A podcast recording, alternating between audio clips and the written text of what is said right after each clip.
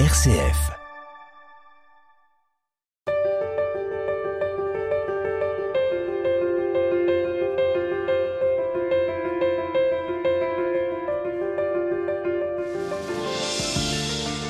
Bonjour, je m'appelle Alexandre Poidatz, j'ai 30 ans, j'ai grandi en Haute-Savoie d'un père français et d'une mère libanaise.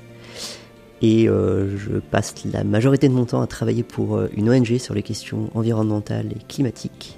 Et enfin, je suis euh, également chrétien depuis quelques années. Au quotidien, au sein d'une ONG, Alexandre Poidatz fait un travail de plaidoyer sur les enjeux environnementaux et économiques et sociaux. Il s'agit de promouvoir la transition écologique et sociale auprès des décideurs économiques et politiques. C'est alors qu'il avait 16 ans, en 2007, au moment de la crise des subprimes, qu'il a commencé à prendre conscience de ces enjeux. Il dit avoir été révolté par le fait que des millions de personnes se retrouvent à la rue à cause de quelques banquiers. C'est donc d'abord la question de la justice sociale qui l'a interpellé. Quelques années plus tard, en 2015, lors de la COP21, il commence à découvrir la question climatique. Et surtout, en travaillant dans l'ONG où il est toujours en poste, il réalise que le système économique qui crée des inégalités et de la pauvreté est le même à la racine de la crise climatique. Pour lui, le sentiment d'injustice a toujours été un moteur, l'économie et la politique sont devenues des passions, et dans son travail, il essaye de convaincre celles et ceux qui ont le pouvoir, et donc le pouvoir de changer la vie des gens. Très engagé, Alexandre était en quête de sens, une quête qui l'a conduite à se convertir au christianisme, c'est un peu de ce chemin de foi qu'il nous raconte aujourd'hui dans Témoin. Témoin quand la foi se raconte. J'ai été élevé dans une famille où ma mère est, chrétienne, elle est donc euh, chrétienne du Liban, et donc il y avait une identité chrétienne. Donc euh, j'ai fait mon baptême et ma première communion, mais en fait c'était plus identitaire que vécu, c'est-à-dire que je considère vraiment que j'ai été élevé comme un athée. Et donc Dieu n'avait pas de place dans ma vie avant, et la spiritualité n'avait pas trop de place. Mais j'avais une grande curiosité qui a grandi euh, au lycée, à partir de, de, mes 16 ans, etc. J'étais très curieux des gens qui avaient la foi, chrétiens, musulmans euh, ou d'autres religions. J'avais un peu une appétence pour ça, un peu une quête de sens aussi qui s'éveillait petit à petit. Et donc euh, pour faire euh, l'histoire courte, petit à petit, je suis beaucoup allé à la rencontre de chrétiens, de musulmans, j'ai beaucoup lu la Bible, le Coran, mais par curiosité, aussi une curiosité plus qui était intellectuelle au début. Et en fait, petit à petit, je me suis laissé toucher et convertir par ça. J'ai aussi rencontré Dieu d'abord par une expérience spirituelle, d'une rencontre, d'un amour qui m'enveloppe pour faire l'histoire courte. Mais ça, ça peut paraître assez mystérieux, donc euh, on a un peu de temps, donc je veux bien que vous en disiez plus parce que ça demande. Alors peut-être que c'est pas possible de mettre des mots complètement hein, sur une expérience comme ça, mais un peu quand même. Si si quand même. Bah en fait c'était, euh, j'étais en Angleterre à cette année-là, c'était pendant mes études, j'avais 22 ans, et en fait j'avais un, un colocataire très croyant musulman qui a une grande foi qui m'a beaucoup inspiré d'une grande sagesse et je parlais beaucoup avec lui de sa foi. en fait, à la fin de l'année, il m'a invité à, à faire ramadan avec lui. Et donc euh, j'ai dit d'accord, je vais faire l'expérience avec toi. Et en fait, un matin, je me suis réveillé, d'habitude, pouf, je pars euh, prendre ma douche. Et ce matin-là, je me suis mis en tailleur, je ne sais pas pourquoi, sur mon lit, et euh, j'ai eu cette espèce... En fait, les mots sont, comme vous l'avez dit, sont difficiles de mettre sur ce type d'expérience, mais espèce d'amour infini qui m'enveloppe, de ne plus être dans l'espace-temps, d'avoir une confiance totale en la vie, etc.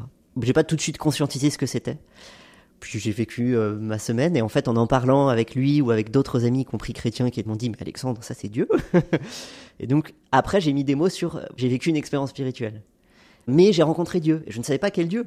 J'étais de racine chrétienne plutôt, donc je, me disais bah peut-être que je suis plus chrétien, mais en fait je l'ai fait pendant Ramadan, donc j'étais voilà j'étais un peu un agneau perdu pendant quelques années où je cherchais un peu ma communauté. J'avais un vrai désir de communauté. Et euh, je l'ai vraiment trouvé grâce à Fondatio, donc une communauté chrétienne d'inspiration ignatienne, qui a 50 ans, assez moderne en fait. Et moderne, j'insiste, parce que comme j'ai pas du tout été élevé dans la foi, je me suis vraiment senti accueilli là-bas. Là où, quand j'allais à des messes ou quand je suis allé à la rencontre même d'imams, etc., je, il y avait quelque chose de rite en fait qui était extrêmement éloigné de moi. Et donc à Fondatio, j'ai vraiment compris, enfin j'ai fait la théologie, j'ai vraiment compris la, puissance de la prière, euh, de chanter ensemble, de faire communauté. Et petit à petit, euh, j'ai découvert la figure du Christ en Dieu. et pour revenir du coup à l'écologie, Fondation, ils ont un slogan qui dit être euh, bien avec soi-même, avec les autres et avec euh, le monde. J'étais déjà militant à l'époque, donc je travaillais déjà dans l'ONG, j'étais très engagé sur des enjeux de justice mondiale, sur euh, voilà la politique, comment lutter contre le réchauffement climatique, comment lutter contre les inégalités, et ça m'anime encore aujourd'hui. mais avec la rencontre du Christ, j'ai vraiment appris qu'il y avait aussi une écologie qui était humaine. Il y avait quelque chose que je cherchais en fait depuis que j'avais 16 ans, cette quête spirituelle, cette quête de sens, de dire je sens bien que parfois dans mes relations aux autres, ou même avec moi-même, je suis dans quelque chose qui n'est pas juste, qui n'est pas ajusté. Et c'est là où j'ai vraiment lié les deux. Et où en fait, Laudato aussi, l'encyclique du pape, a été le ciment dans ma vie et a permis de tout lier. À la fois de dire c'est juste ce que tu fais dans ton travail et de lutter contre des injustices structurelles, mais il y a aussi une écologie humaine du quotidien de ta relation avec toi-même, à nouveau de ralentir le rythme, de prendre le temps, de ne pas t'épuiser, de faire attention au burn-out, et vis-à-vis des autres, de dire bah en fait aller à une manifestation climat, mais si tu passes à côté du SDF, il y a quelque chose de pas très humain et pas très cohérent. Et la lecture de la dot aussi m'a permis vraiment de lier tout ça et vraiment d'avoir une écologie donc euh, effectivement qui est très construite aujourd'hui, qui est un parcours de 8 ans en fait, de dire euh, au final en fait euh, la justice chrétienne n'existe pas sans amour. Et donc avant j'étais dans un combat pour la justice, je le suis toujours, mais c'est absolument fondamental de l'avoir en cohérence avec de l'amour de soi-même et des autres et de Dieu. et la figure du Christ, comment elle vient éclairer tout ça? Alors la figure du Christ, elle vient éclairer par son authenticité, je dirais surtout. On utilise beaucoup le terme de sobriété pour parler d'écologie. Euh, moi, je pense que la figure du Christ, elle m'inspire avant tout par son authenticité. Donc vraiment cette relation aux autres, le regard qu'il peut porter à l'autre, l'attention. Euh, je reviens sur cette, ce concept d'écologie humaine que j'aime beaucoup, mais de prendre soin de la nature, mais aussi prendre soin des autres. Et donc il va s'arrêter sur chaque être humain, le considérer, ne pas le juger, lui dire bonjour, le regarder dans les yeux. Ce qui m'avait marqué chez mon colocataire euh, musulman dont j'ai parlé et qui m'a un peu accompagné aussi dans ce chemin spirituel, c'est que la première chose qui m'a marqué chez lui, c'est l'attention qu'il avait de dire bonjour à chacun. Et je trouve qu'en fait, il avait quelque chose de christique que j'ai pu découvrir après en lisant le témoignage de Jésus de sa vie. Il y a, y a déjà ça, en fait, dans le Christ qui est très écolo, de ce soin qu'il prend à chaque, vis-à-vis de chacun et du temps qu'il prend aussi à faire les choses. Je pense que aujourd'hui, c'est assez bien décrit dans la date aussi, une des façons de lutter contre le système en place et de lutter contre le réchauffement climatique, c'est de ralentir le rythme. Et Jésus, il prend son temps, enfin, je veux dire, il se dévoile euh, que à tes 30 ans en tant que fils de Dieu. Donc il y, a ça, et puis euh, aussi il lutte contre les structures. Il n'est pas là juste pour euh, faire un témoignage d'éco-gestes. il fait un témoignage de justice, de justice pour le monde, et il, s'adresse au monde. Il va chasser les commerçants du temple, etc. Ça veut dire pour vous, il y a une dimension politique dans l'attitude du Christ? Oui, totalement. Politique dans le sens où la politique, c'est l'organisation de la société, c'est comment les êtres humains interagissent les uns avec les autres, font communauté. Le Christ nous invite à faire communauté, le Christ nous invite à nous relier les uns les autres, le Christ nous invite à nous faire comprendre que un plus simple font trois, d'une certaine façon. Donc ouais, pour moi c'est un témoignage euh, fortement politique. Ce qu'on entend dans votre récit, c'est que chez vous, la conversion écologique précède la conversion spirituelle, mais que les deux finalement se rejoignent. Enfin, à un moment, le cheminement euh, s'unifie et ça devient le même? Oui, totalement. Mais en fait, vraiment, ça s'unifie au moment de la lecture de Laudato aussi avec la rencontre à Fondatio aussi, enfin de la pédagogie ignatienne à Fondatio et euh, à Fondatio, c'est l'expérimentation. Je commence à comprendre que je me sens bien, que je me sens en cohérence avec moi-même, que je, prends une espèce d'estime de moi et je, oui, c'est un peu difficile de mettre des mots, mais c'est plus par l'expérimentation et en fait derrière plus sur la dimension intellectuelle, c'est vraiment euh, la Odette aussi qui me forge et qui me fait comprendre que oui, en fait, ce que je cherche, cette partie de moi qui est pas ajusté parfois dans mes relations qui me font sentir coupable, qui me font sentir seul, qui m'interrogent beaucoup, c'est un manque d'écologie humaine. C'est à ce moment-là que tout est lié. Quand vous dites euh, qui me font sentir seul, ça c'est quelque chose qui j'imagine parle à, beaucoup d'auditeurs euh, et d'auditrices parce que ce sentiment de solitude c'est une expérience hum, profondément humaine que chacun a pu vivre. C'est quelque chose aujourd'hui qui ne vous habite plus ou, ou ça peut encore être là? Ah si, c'est toujours là je pense. La solitude est toujours là disons que cette solitude est, plus douce, on va dire ça comme ça. Elle est moins vive qu'à l'époque. En fait, pour deux raisons. Je veux dire, la conversion au christianisme et de dire euh, je suis chrétien, c'est à la fois suivre cette figure euh, du Christ et de dire qu'il est présent à tout moment et qu'on peut prier et se référer à lui comme un ami, un compagnon. On pense à l'image du compagnon à Jésus. Qui est cette icône hein, qu'on voit notamment à, à Thésée, en fait. Exactement, je l'aime beaucoup. et aussi quand on dit je suis chrétien, c'est j'affirme une identité dans un groupe. Et donc, je rejoins une communauté. Et ça, ça a mis du temps pour moi de le dire. Même là, c'est pas de faire cet exercice avec vous, de le dire à la radio, c'est quand même une forme de défi. Mais c'est important en fait, et moi j'ai beaucoup vécu ça auprès des chrétiens euh, et à Fondation, de cette expérience communautaire, de vivre les choses ensemble, de partager des repas ensemble, de chanter ensemble. Et c'est très fort, je pense. Et donc c'est ces deux versions-là de je me sens moins seul parce que je peux prier et Jésus m'accompagne, et je me sens moins seul parce que je fais partie d'une communauté et je peux vivre et expérimenter mon humanité avec d'autres et me relier aux autres.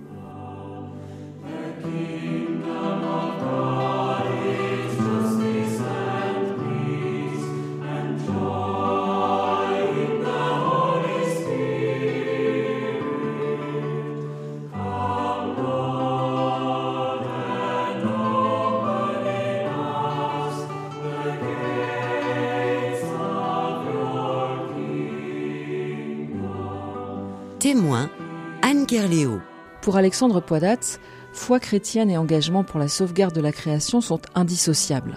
Ce n'est pas le cas pour tous les chrétiens, loin de là.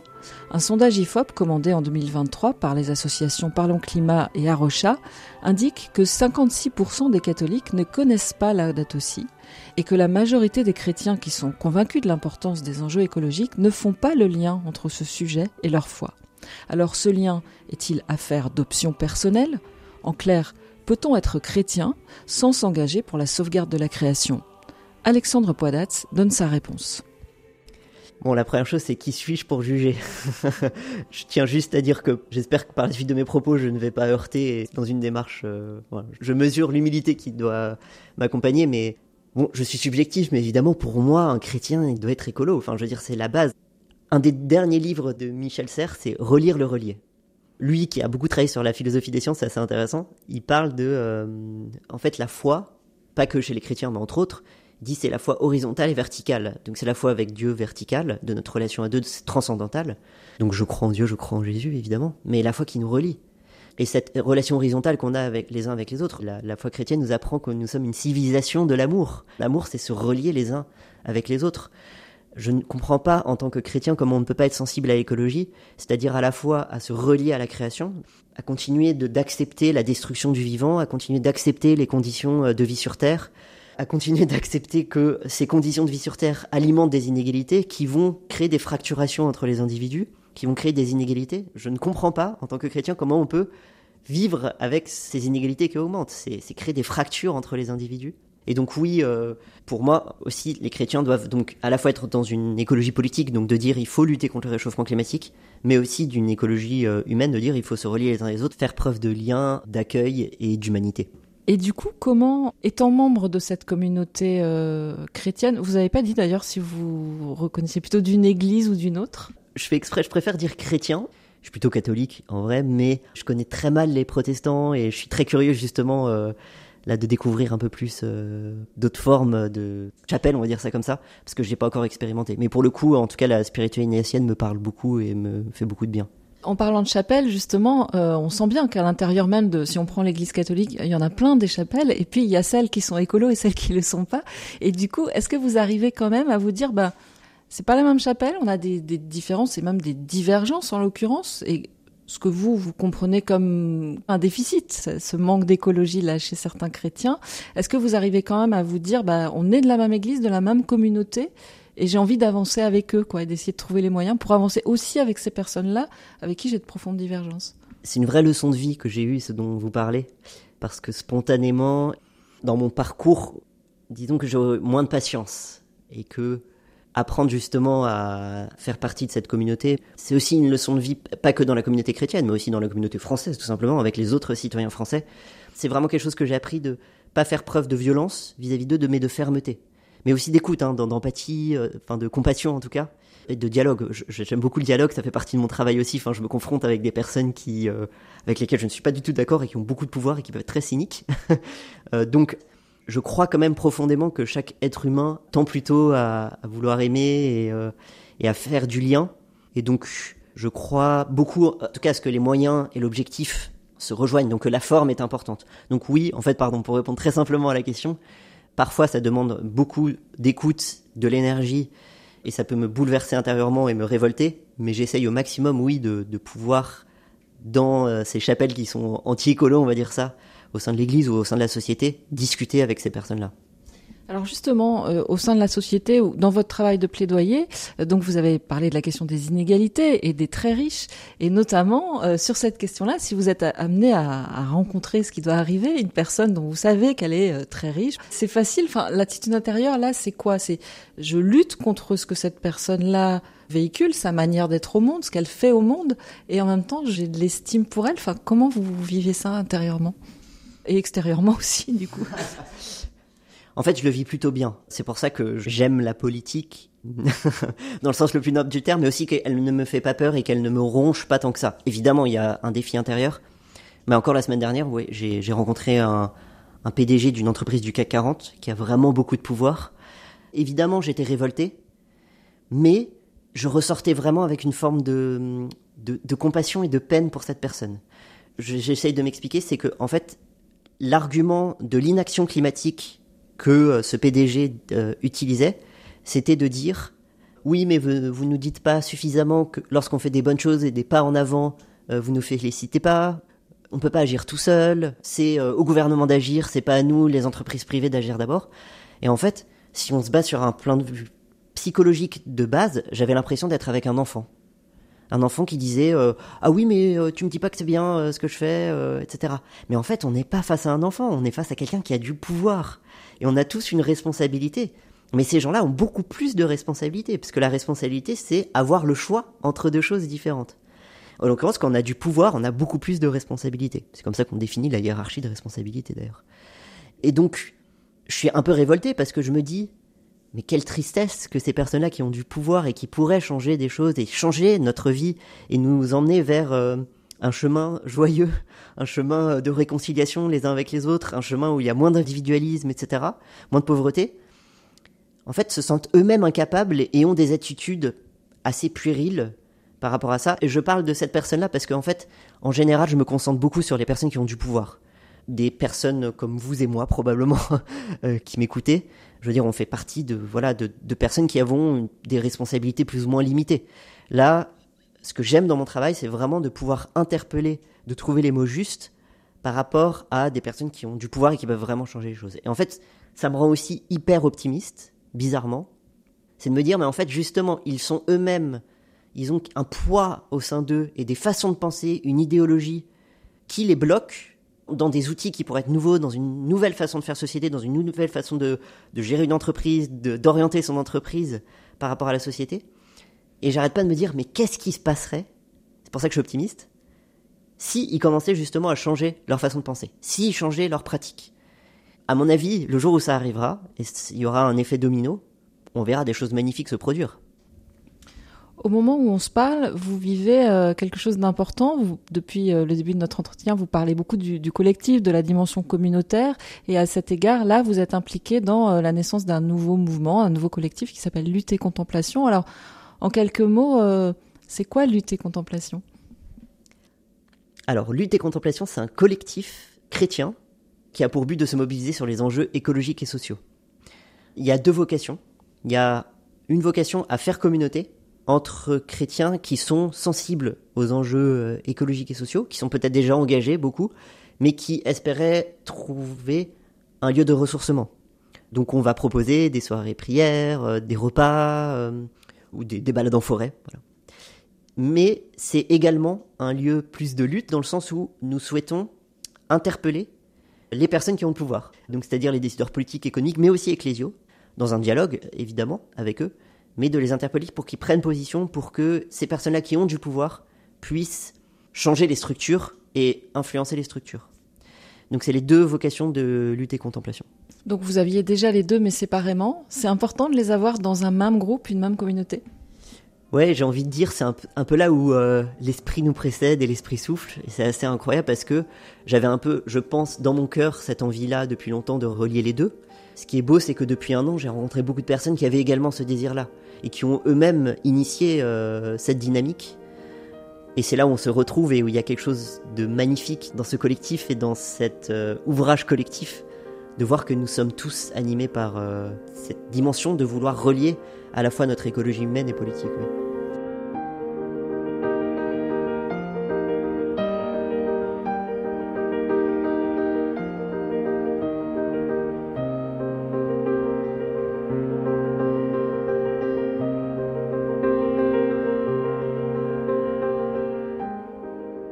La foi se raconte dans Témoins.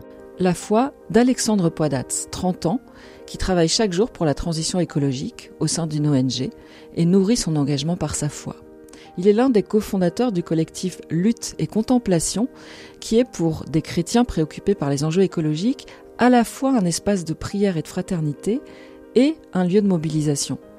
Lutte et contemplation interpellent les responsables politiques, économiques, mais aussi ecclésiaux pour les appeler à s'engager dans les transformations écologiques. Alexandre nous livre son regard sur l'Église catholique et la crise qu'elle traverse. Il y a effectivement beaucoup de défiance envers l'institution euh, de l'Église de la part des jeunes générations qui sont plutôt sensibles à ces enjeux écologiques, sociaux, euh, des enjeux d'égalité entre les hommes et les femmes honnêtement, je pense à juste titre. Pardon, je, voilà, c'est très subjectif, mais bon, je suis un peu aussi le, produit de ma modernité. Et je pense que ce type de lieu, ça rejoint un peu une forme d'individualisme aussi. En fait, l'individualisme est aussi présent d'une certaine façon dans l'Église. Et pour moi, il y a beaucoup euh, d'agneaux perdus. j'en faisais partie, j'en fais partie, hein, d'une certaine façon, mais beaucoup de jeunes qui aimeraient en fait pouvoir avoir des paroles très fortes sur l'Église, sur les enjeux du monde, peut-être dans leur paroisse, dans l'Église, à la messe, etc., mais qui ne retrouvent que des paroles euh, sur euh, la conversion éthique et spirituelle intérieure, qui est absolument nécessaire, mais qui n'est pas suffisante. L'Église n'est plus le lieu qui, en, sauf certains lieux comme Fondatio par exemple, qui nous invitent vraiment à, nous engager dans le monde. Là, on, à part le pape, on, reparlera sur lui, puis je l'évoquais tout à l'heure, euh, et bien sûr, je ne généralise pas, enfin pas, tous les évêques et pas toutes les personnes au sein de l'Église, mais il y a beaucoup, euh, ouais, en fait, j'entends beaucoup d'un discours dominant sur d'abord changez-vous vous-même avant de changer le monde. Et moi, je suis pas d'accord avec ça. Et je crois pas que ce soit la parole de l'Église. Et j'aime beaucoup la phrase d'Emmanuel Mounier, ce philosophe chrétien euh, du XXe siècle, qui dit On ne possède en réalité que ce que l'on donne. Et je crois vraiment qu'en s'engageant dans la société, on se nourrit soi-même, mais aussi en se nourrissant soi-même, on va pouvoir s'engager dans la société. Donc c'est une dynamique entre les deux, entre la lutte et la contemplation. Et je pense que du coup ce collectif répond à ce besoin, à ce désir de chrétiens, agneaux perdus, qui voudraient s'engager collectivement, qui voudraient faire communauté pour ces enjeux du monde, et qui ne le retrouvent pas forcément dans l'institution ecclésiale à l'heure actuelle. Ça, c'est dit de manière assez claire et forte dans votre manifeste, le manifeste qui a accompagné le lancement de Lutte et Contemplation. Les évêques l'ont sûrement lu. Ça n'a peut-être pas été très facile à lire pour eux, mais comment vous vous situez justement? Comment vous les considérez, les évêques? Quel type de relation vous avez envie d'avoir avec eux? Les évêques et plus globalement les responsables ecclésiaux on est très attaché au dialogue. Et je dis pas ça juste pour dire euh, ah nous sommes très attachés au dialogue de façon très diplomatique. Je vais le dire parce que c'est aussi un témoignage de mon travail. En fait, dans le cadre de notre travail du plaidoyer, le but c'est d'outiller les chrétiens au plaidoyer. On commence toujours par constat solution. C'est très important de toujours apporter des solutions et d'être d'abord dans une démarche de dialogue. Donc on va rencontrer les personnes qui ont le pouvoir de changer les choses. Et on croit à la bonne volonté. On y va vraiment nous avec de la bonne volonté et on croit à la bonne volonté de l'autre personne en face de nous. Une des premières actions qui a été faite l'année dernière qui a donné naissance derrière au collectif, c'était la volonté d'avoir une prise de parole de la conférence des évêques de France sur le projet ICOP de Total. C'est un gros pipeline en Ouganda qui pollue beaucoup, pour résumer.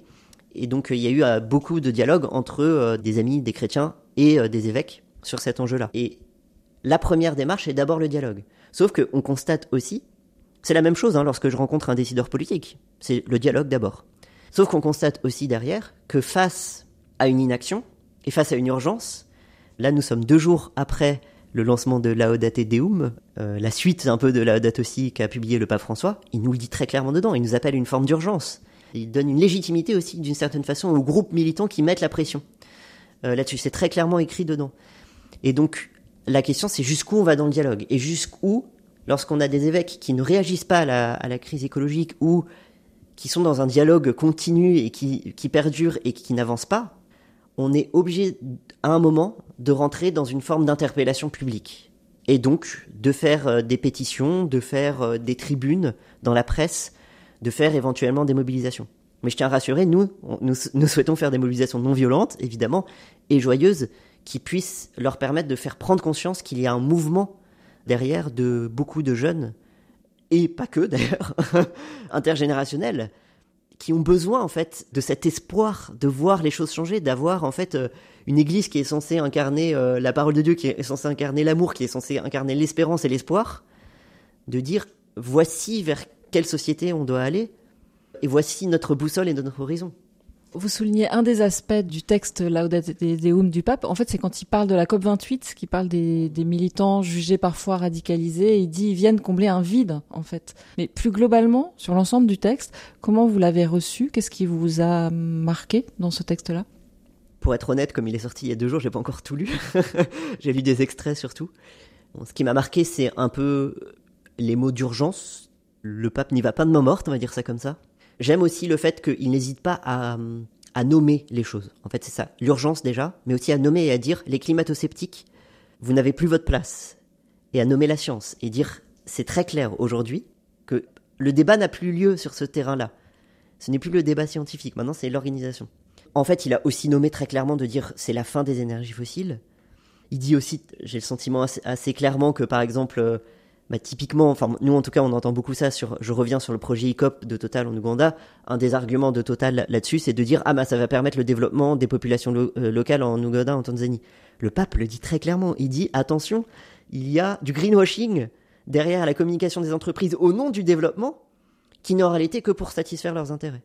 C'est tellement riche ce qu'il dit dedans, mais euh, c'est vraiment la façon de, nommer les choses et de dire les choses telles qu'elles sont qui sont très fortes. Et aussi, par exemple, notre relation euh, à la consommation, je trouve ça aussi très fort sur euh, tout, l'aspect marketing, euh, la publicité, sur ce qu'il dit aussi sur les nouvelles technologies, la technostructure, comment elle va aliéner aussi nos relations. Là, on retombe sur la crise individuelle de l'écologie humaine.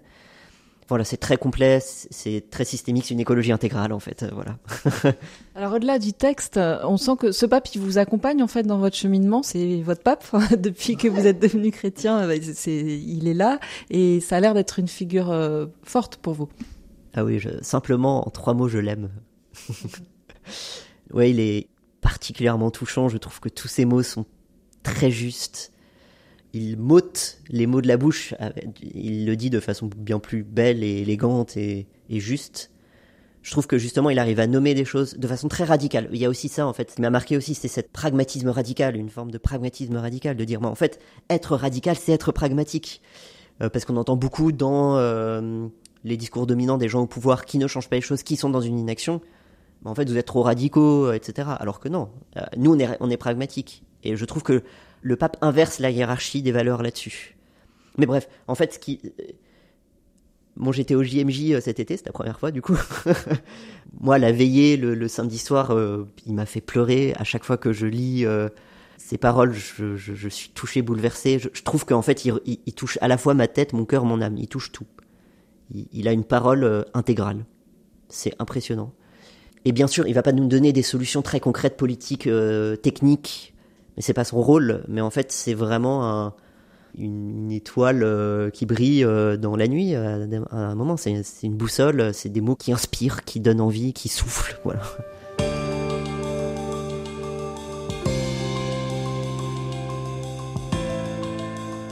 Pour plus d'informations sur lutte et contemplation, vous pouvez visiter le site internet du collectif lutte-et-contemplation.org. Merci à Alexandre Poidatz pour son témoignage et merci à Philippe Faure pour le mixage.